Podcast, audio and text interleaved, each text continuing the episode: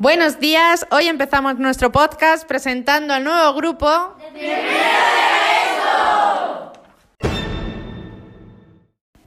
Hola, soy Diana de Primero A. Fue precisamente este grupo el que el curso pasado formularon algunas preguntas relativas al funcionamiento y la dinámica seguida en el instituto. Y hoy serán precisamente ellos mismos los que, los que se dispondrán a contestarlas. La primera pregunta realizada fue de Elena, de Alcoba, quien quería saber si los exámenes eran muy complicados.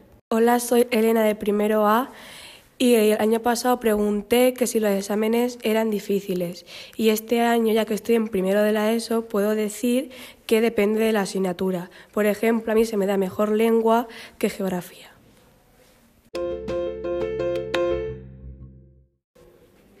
Otra de las dudas estaban relacionadas con la cantidad de exámenes que se podían tener el mismo día. Hola, soy Lucía de primero B de Retuerta.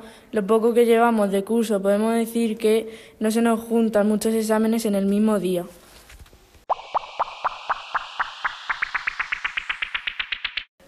Aroa, una alumna de Alcoba, quería saber si los profes mandaban muchos ejercicios para casa y hoy puede contestar que Depende del día, mandan muchos o menos, pero siempre llevamos algo.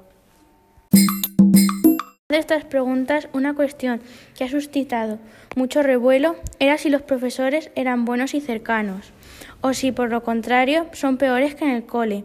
¿Qué piensas, Víctor Serrano? Yo creo que ahora, aunque tengamos un profesor por asignatura, eh, son muy buenos y además son muy cercanos.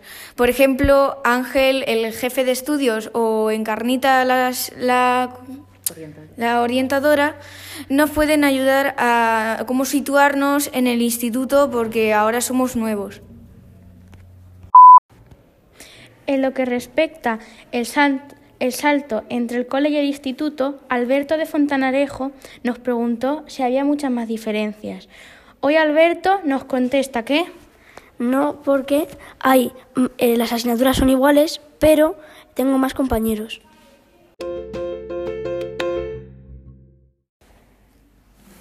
Carlos, por otro lado, estaba muy interesado en saber si en clase se puede utilizar los móviles.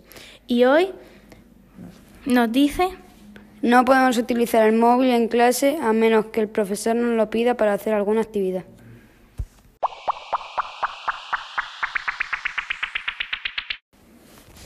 Otro asunto de interés tiene que ver con el número de excursiones que se van a realizar. Sin embargo, aún es pronto para poder contestar con exactitud el tema. Aún así, Aarón puede señalar las diferencias las diferentes actividades complementarias que se han realizado hasta ahora.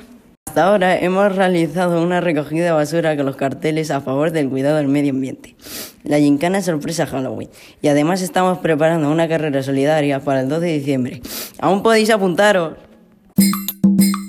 Este tipo de actividades, en la mayoría de los casos, permite el contacto y que se produzca relación con alumnos de otros cursos superiores. ¿Qué nos podrías decir de la relación con los alumnos de otros cursos, Leire? ¿Son simpáticos y cercanos? Son muy majos, yo en general me llevo muy bien con todos, pero sí que es verdad que las de segundo son muy majas. Por último, en el cole se preguntan si en el instituto hay cafetería y en el caso de que así sea, ¿qué productos pueden conseguir? Nuestra compañera Lucía nos va a contestar. En la cafetería hay varios tipos de bocadillos, chucherías y ya. Os esperamos en el IES.